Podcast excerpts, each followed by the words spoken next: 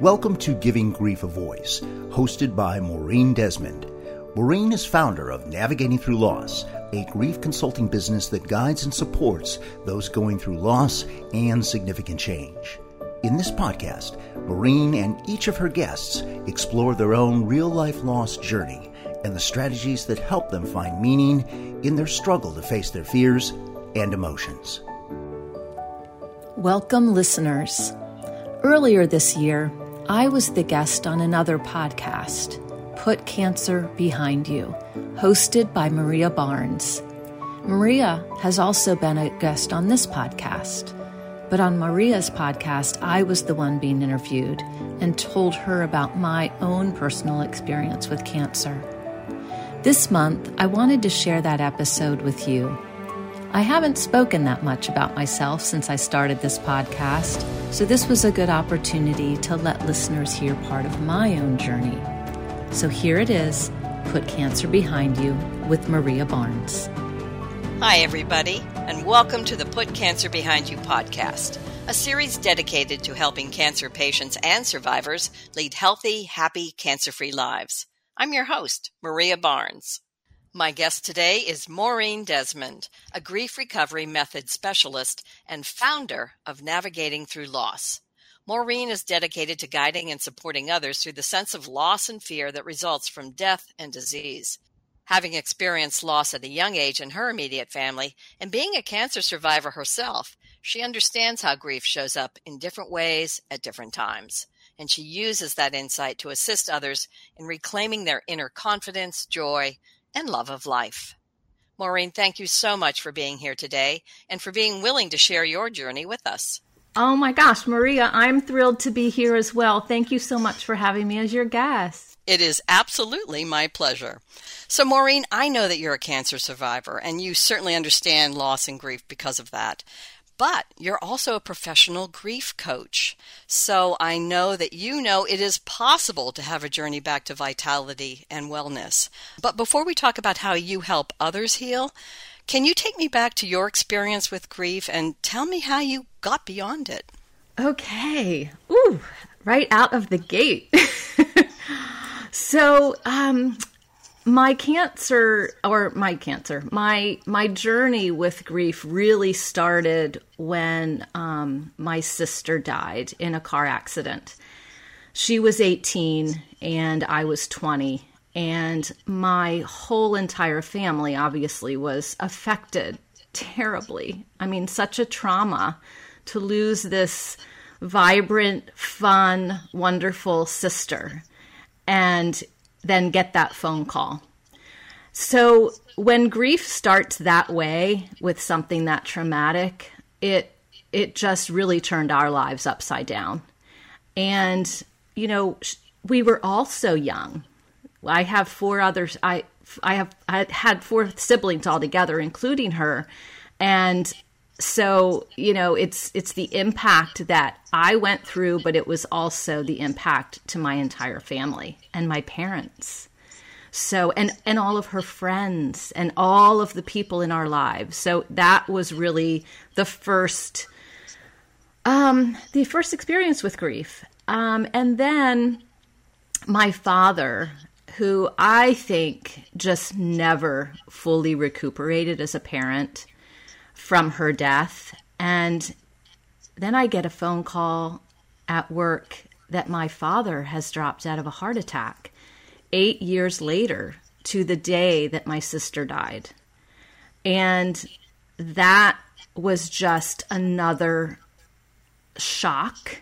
He was 53. I was in my late 20s. We were still we were still grieving our sister, you know, not with the same pain, but the loss was so significant. So now we had suffering on top of suffering. That's just awful. It really was. And, you know, what I've learned through the experience and how we got beyond it really became the the journey itself, the people along the way, and realizing just how important it is to have loving people that are there to help you, you know, pick up all the pieces.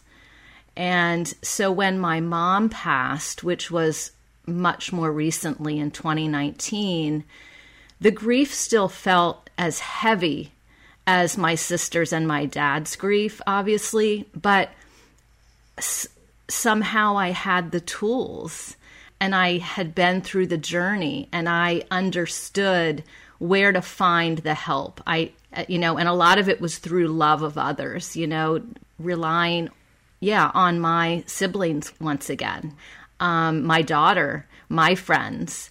And so those tools, there really are tools that come out of a grief journey. And um, I had that ability to do it. It still hurt. I lost my mother, but it somehow was a little, it landed a little more softly.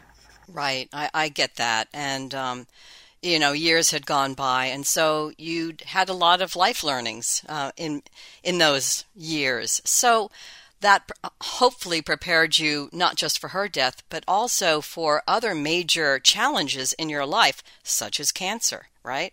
So let's talk about your cancer. So you've got all this grief going on from the loss of your family members, which is extraordinary. Uh, it's just an extraordinary story. But when you add the cancer to it, it seems almost impossible to deal with. So when you got diagnosed with cancer, let's start with that. What was going on in your life, and how did how did cancer come to your life? How did, how did you experience that? Yes. So when I heard the diagnosis, first of all, it was again just another shock. And this time it was about me, it was about my life. And what went through my mind really was when I got the diagnosis how long do I have to live? It's sort of what pops up first. And then I was a mom, a single mom and my daughter was only 10 and we were are to this day very close. And she was a mommy's girl and i thought how am i ever going to tell her this? How are we going to do this? And so immediately i went to a place where i knew well enough that i couldn't do this alone I couldn't I couldn't I couldn't handle this heavy diagnosis, which was very serious. It was a very aggressive non-Hodgkin's lymphoma and I at first the first another thing that came to my head was, well, I'm not I'm going to treat it by doing healthy things or, you know, I don't I'm thinking chemotherapy, no, no, no. I can't do that. And um and so I asked what if I went a, an alternative route first and I was at NIH and they said, um, that's not going to work. You have about three months to live if you don't start chemotherapy immediately. So once I heard that, that was that was the uh, aha moment, and I so I'm I'm driving home from NIH, getting that diagnosis, um, I went right to my family's. I had shared what was happening, and I went over and and um, on the way there, I called a dear friend of mine from high school who I has has always been there for me through my losses, and I told him my diagnosis, and he said he's a he's a religious guy, and I wasn't so much. But what he told me changed my life. And he said, Maureen, wherever you're going, you're in the car. I don't want you to, you know, do this now, but when you get home or where, when you get to your family's house, he said, I want you to just go and get on your knees and just say, I can't, I can't bear this alone. I, I'm giving this to you, God. And I was like, okay, you know, and I did it. I did it. And it was a relief just to be able to kind of say it out loud. And that was sort of the sort of the beginning of the journey, I'll say. That was the door opening saying this is real and we've got to get on with this. So the journey is long, as we know, and it takes great stamina to endure the journey. I know in some of our conversations you've told me that uh, you're quite an athlete or have been over the years, and I know that you've run marathons. How did that mindset help you, or did it? Oh, great question, Maria. It, it did. It absolutely did. One of the things when I was diagnosed, and I think this is important for the listeners too, is my doctors told me that I was my organs were as healthy as the day I was born because you know you go through all these tests and here I have this this cancer of the immune system and blood and they're telling me that I'm my organs are as healthy as the day I was born. It just didn't make sense to me. But what I learned was that if you go into any diagnosis on a more healthy side of it, that can help you. It doesn't guarantee anything, but it can help. And so just them telling me that put some positivity into my mind, right? And then I had run the Marine Corps Marathon, and this is my third one. I had finished it, I had gotten my best time. This was late October. I was diagnosed five months later. So I had cancer when I ran that marathon and that was sort of part of the thing that I was after that marathon I started feeling things in my body that I that weren't normal but they were just slight so I ignored it for a while. And then it progressively got worse and I couldn't ignore it anymore. But going back to your question the mindset piece was you know I've trained for marathons and that is a grueling thing. It takes, you know, for me, I was I was starting six months out from the race and doing all the adding the miles and my cancer treatment was almost similar. It was a six month journey of cancer treatments. And so it was actually my sister that told me, you should look at this. We're going to get a calendar and look at it as if you're training for the marathon. And it was so such a brilliant idea. And that's exactly what i did. And after each treatment and the grueling part of recovery each time was sort of like me just adding more miles. And i knew that i was training for something. I was training now for life. And i wanted to win that race. And so that kind of became my mindset that is just wonderful i, I wish more people would i'm so happy that people will hear this and i wish more people thought that way because it is absolutely your mindset that takes you from start to finish. And without a uh, without a positive mindset, you have a much rougher road, obviously. So, um, so you know, what was your treatment exactly? I mean, how sick were you, and and how did you begin to to get better? When did you really say, "Hey, I'm I'm getting a handle on this"? What was the treatment, and how did you navigate? So the treatment was a grueling one, and they said, you know, we have the best of the best here. My doctors and uh, oh, I, I just I will rave about NIH forever.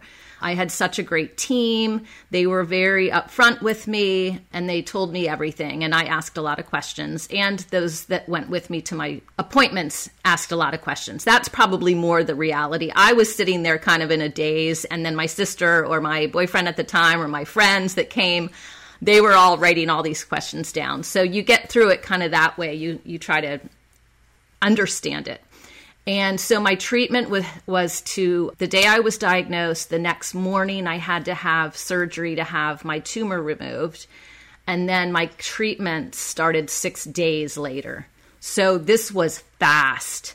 And basically, the, you know, they're not holding anything back. They said a week after your first treatment, you will lose all of your hair, your eyebrows, your eyelashes, everything. I mean, I'll never forget the emphatic way that my nurse told me that. I was like, oh my God. And then, so everything changed fast. And I had to go share this with people. I had to go talk to my team at work and my boss. And that's a whole nother story. But it was beautiful how everyone just came to my rescue. And we had really person to person, human to human conversations about it. And I had the best supportive team. And that's something that really helped me get through it of course these people that are, were already in my life and then on the journey of cancer and getting treatments and going back and forth to the hospital I met so many people along the way. And, you know, at first I didn't want to have anything to do with these sick people. I, I was sort of separate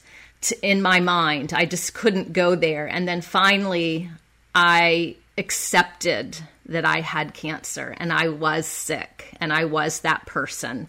And I developed some amazing, wonderful, loving relationships with people along the way that I wouldn't have been able to get through it without them either.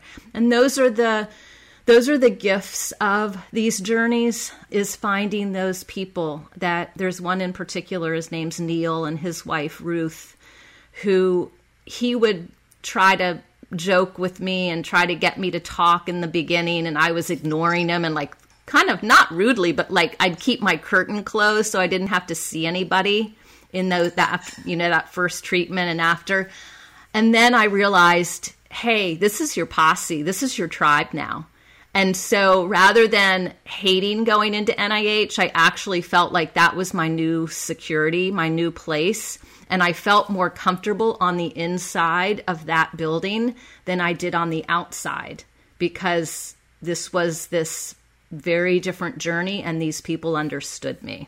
And right. so it was really interesting how that all kind of came together. So, at what point in your treatment did you really feel confident that you were going to kick this thing, that you were going to win the race? So, through my treatments, um, I was on a 21 day cycle. And what that looked like was for five days, I had an infusion of chemo 24 hours for five days straight. So I literally had a fanny pack or a backpack of my chemo in it. And so the the beauty of that is I didn't have to stay in a hospital for 5 days. I could go and and be at home and get on with my life. And while I was having the infusion, I felt totally normal. But it was the day after I treatment stopped. I had about 24 hours and then I completely crashed and literally for seven to 10 days felt just horrible inside and out bone pain, headaches, weak, everything you can imagine. And you know, the first treatment really wiped me out. And then each treatment after were not as bad. But then at the end, it sort of was bad again because you're just, your body is just sort of like, okay, I'm done. But through that, I, how do I say it? I found those times after the treatment and after I had those weak moments, about 10 days that I felt normal again. And so I would put those on my calendar. These are the days I feel great. And so I would do things with my family. I would do something special with my daughter. I would look forward to that time and really take it in. And those days I could go for walks and still get some workouts in. And one of the really important pieces to that is that here I have my daughter who, as a 10 year old, was so brave through this and said to me in the beginning, I want to know everything. I don't want you to hide anything from me because I want to know that everything you tell me is the truth. I don't want to have to worry. And I loved how brave and how mature she was around that. It just it breaks my heart to this day. But I I was open and honest and I took her with me on my appointments when I could and everyone knew her. She knew the doctors and nurses, they knew her. It was a journey together. And the part that I would share with her the most was, you know, you'll see me in bed sleeping a lot. And I don't want that to scare you. I don't want you to think I'm dying. I'm not. It's the chemotherapy is is doing its job and it's making me weak, but my body's going to come back. My body's going to keep coming back. So those 10 days, I'd emphasize that. I'd say, "See what my body has done? I'm the chemo's working. I'm getting back to um, strength and when we would go into NIH for some of my blood tests and things during that time, she would go with me. And we usually would have to take the elevator a lot because I didn't have any strength. And there were times I had to be pushed in a wheelchair. I was so weak. But the times when I was strong again, we would take the steps. And so the clinic was on the 13th floor. So we would have to go through, I don't know, let's just say it was 250 steps up. And every time I'd say, We're doing the steps, and she'd say, That must mean you're getting better. And I'm like, Yes. And so we'd walk up the steps together and we'd get to the top and we'd always do like a little happy dance.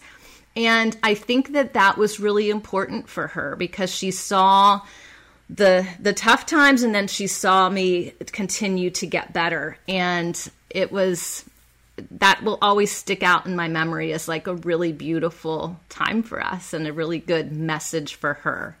Absolutely. I really do believe that if you're a parent, those children are angels sent to really spur you on because nothing keeps you going like the desire to be there for your child, correct? She was my rock and and too young to have to be my rock. It it was a tall order, but she she came through it beautifully, as did you, and together that strength. So, talk to me about the strength, the bonds that really help you thrive uh, through the treatments and then beyond, because staying well is also important. It's also part of putting cancer behind you forever, right? So, talk to me a little bit about the bond that has developed between you and your daughter and you and your family as, as a part of your healing. Yes. Oh, my family, my siblings, my daughter um, are everything to me.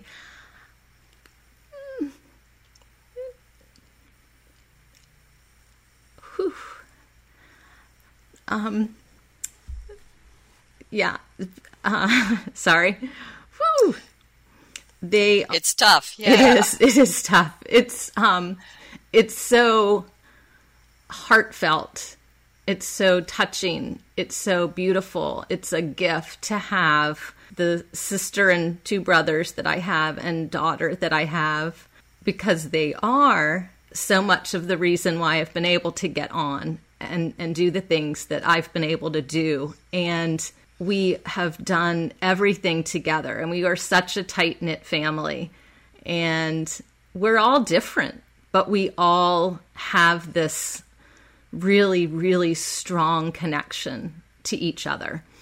And for my daughter, just when she said those words to me in the beginning, I mean, she was really upset, obviously, and crying and scared. And, but she was so honest with her feelings with me that I grew from her almost. Like she just had this maturity that was something that was so amazing to me. And I don't know if I ever recognized it until that time. And she even told me that she was angry at me for getting cancer. And this wasn't right away, this was a few months down the road, but she said, I feel so guilty because I was mad and angry at you for getting cancer. And she said, and I know it wasn't your fault, but it just made me angry inside. And I said that those are typical feelings, you know? I mean, that's part of grieving. Sometimes you go through a little bit of, of anger and why me and why my mom and why this and and so I loved her honesty and we've always had that kind of relationship ever since. And she's definitely had her own challenges with anxiety because I and I do feel partly responsible because she was she has had a lot of things to handle and that was a really heavy one. And as much as we talked about it and as much as she was brave through it, I wish that she didn't have to go through that because of she still has fear. She has fear to this day and we all do as cancer survivors. What if? What if it comes back? What and and you never fully let go of that but you learn to you learn to put it into a compartment i guess is how i'd explain it and kind of let it stay there. And if it does come out you kind of acknowledge it but you know you kind of put it back put it back there and I am fortunate that with my type of cancer, after going through the chemotherapy that I did and going into remission, it is one that there's a high likelihood that it won't come back. And so for those first couple of years out, the likelihood is greatest. And then by five years, this is they sort of said you're sort of out into the the world with everyone else you know your chances of getting any cancer are the same as if i was going to relapse for my cancer. And i know all cancers are different and not that way but mine was. So it was sort of that 5 year marker where i really put cancer behind me. And i had done fundraising and i had been doing some relay for lives and and you know, raising money for cancer awareness, and they were really important to me, and I needed that.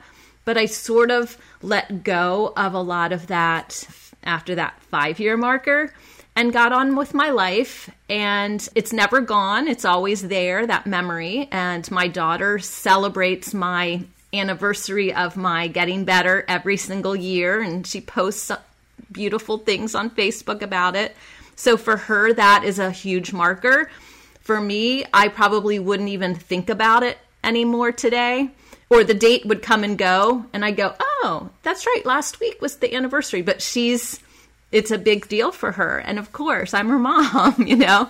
And so I love that. And, and it also keeps me grounded because we can get on with our lives and we can kind of try to forget and I think it's important for any of these experiences, whether it's grief and loss of a loved one or going through cancer, you never really want to forget completely because it, no. it's what makes us human and it's real. It is, and it's what really, you know, I look back on my uh, journey, and I'm sure we all do, and, and you say, you know what, for all the hard times, I'm a better person for it. I just am. And I'm grateful for that. There is always, I've learned to look for the silver linings and I find them.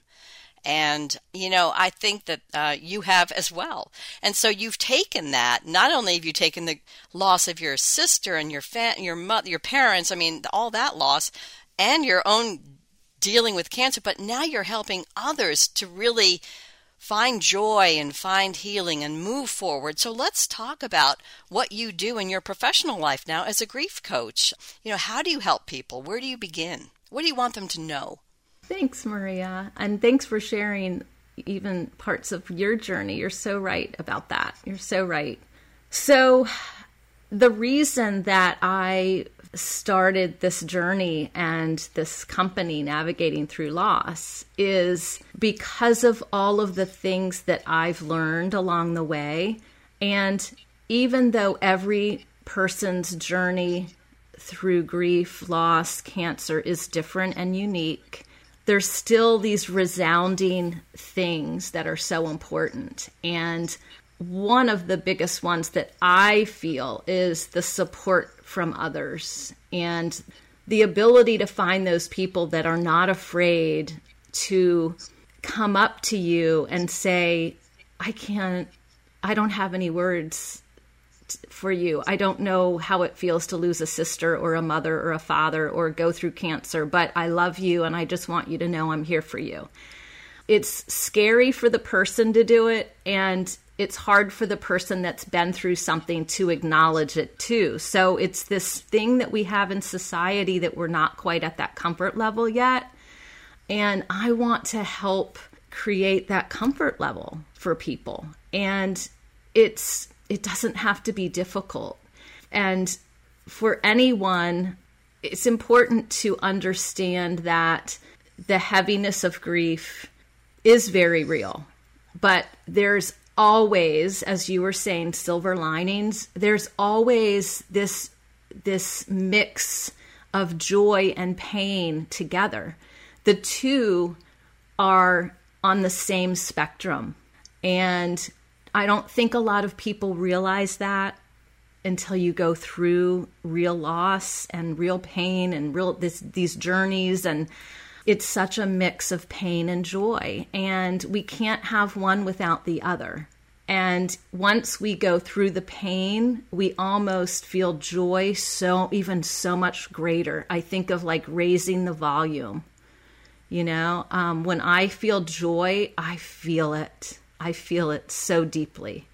And that is the gift that you get. And so many people that are listening to this podcast would probably say, What are you talking about? No, there's no comparison. And I get it. I've been in the fetal position on the floor, sobbing over my loss, losses, and thinking, I'm never going to get through this. I'm never going to feel happy in my heart. I'm never going to laugh again. People laughing almost made me angry sometimes. And it is just that time. It's it is a painful time but there's so much meaning and purpose and love and joy that will come as well. All right. So maureen have you uh, when you work with clients do you work with their mindset primarily or are you working uh, with their emotions? How do you approach the work that you do with the people that you serve so each person's grief is unique and they come to me at their point of, you know, I just don't know what to do. This is affecting my life. And so I spend a lot of time listening to them. So when they come to me, they may have just lost a spouse or a parent in the last three to six months or it could be the fact that they lost someone two years ago, but they're really starting to get that grief kind of churning up again because they feel like maybe they didn't, they sort of ignored it at the time.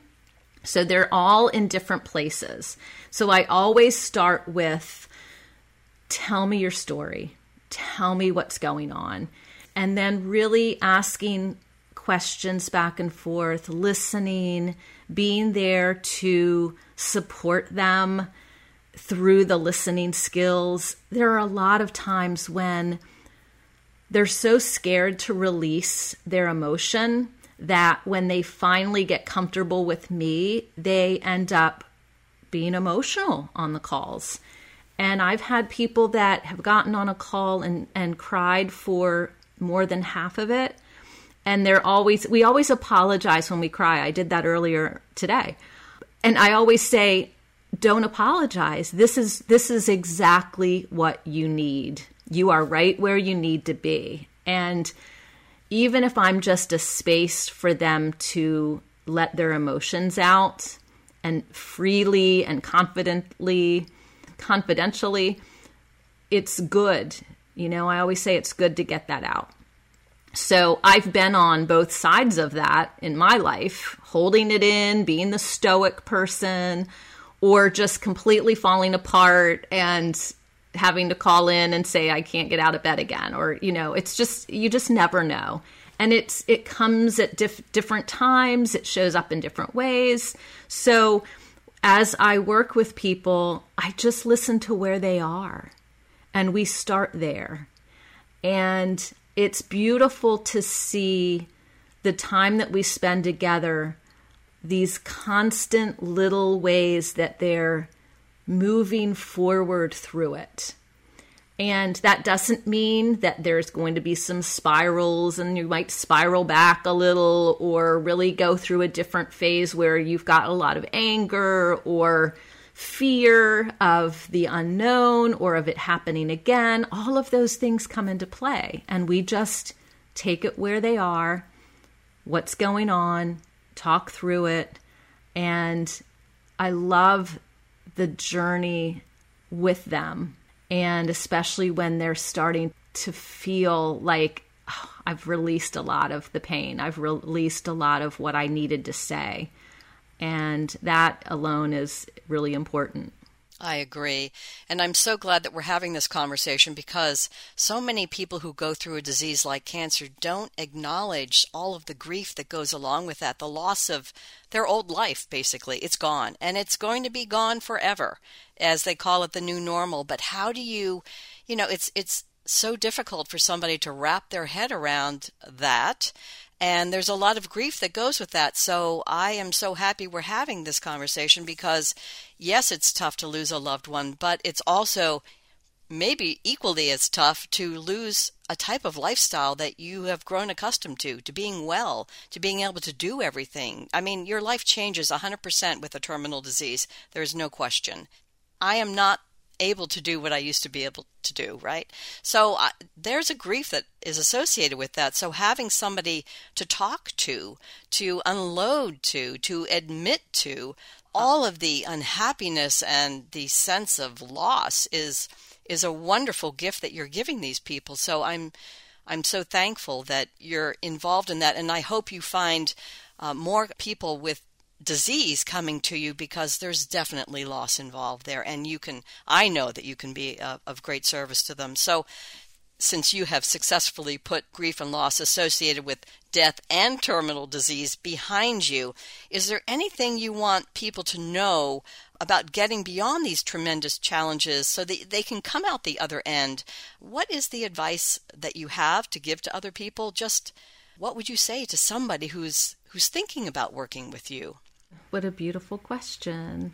I probably brought this up a little bit already, but it's important to any griever or someone going through a cancer diagnosis to first take it all in themselves and take care of themselves first.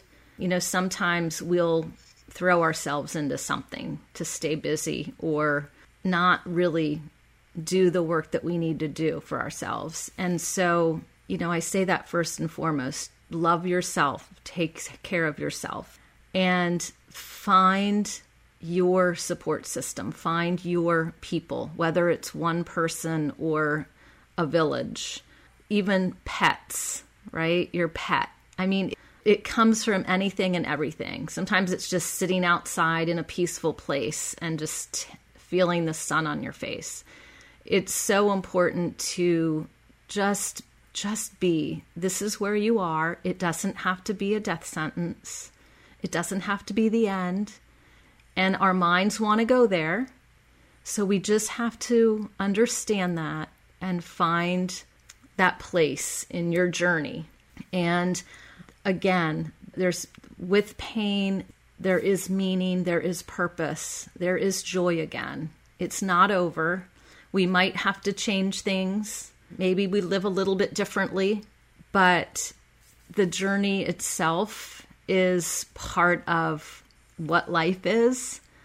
And again, why I'm sort of doing this work and being very much more vocal about it than ever before because I haven't shared a lot of this.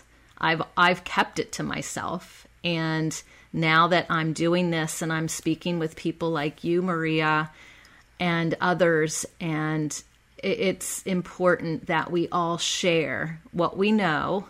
And if nothing else, you know, you don't even have to work with me, but just reach out and maybe I can help in some other way for you if you're not going to work with me through this. So I feel like I always say we're we're all in this together and I truly believe that and that's what I want for anybody that's going through these these tough times. Right. It's so important for people to know that they can find support in many different corners of their life, you know, from many different uh, resources, family, friends, uh, a grief counselor such as you. I mean, you're a treasure. So I am so happy that we had this conversation today. If people would like to contact you, what is the best way to do that? So, my website is navigatingthroughloss.com. And I can also be reached by email at Maureen at navigatingthroughloss.com as well. Perfect. All right, Maureen. Well, I'm sure at some point we'll speak again, but thank you so much for joining me today. It's been a pleasure. Maria, thank you so much. You, it's been a pleasure talking to you, and thanks for your really open and honest questions as well. And I hope all of the best for you. Thank you so much. Take care. Thank you for listening to Giving Grief a Voice with Maureen Desmond. We hope you'll follow our monthly program on Apple Podcasts or on any of your favorite pod platforms. And be sure to visit us on givinggriefavoice.org, on Facebook and Twitter for links to materials referenced in this episode. Also, you can help us grow our audience by leaving a thoughtful review. Remember, if you or someone you know needs grief coaching or consulting, Maureen is here to help. We'll see you next time.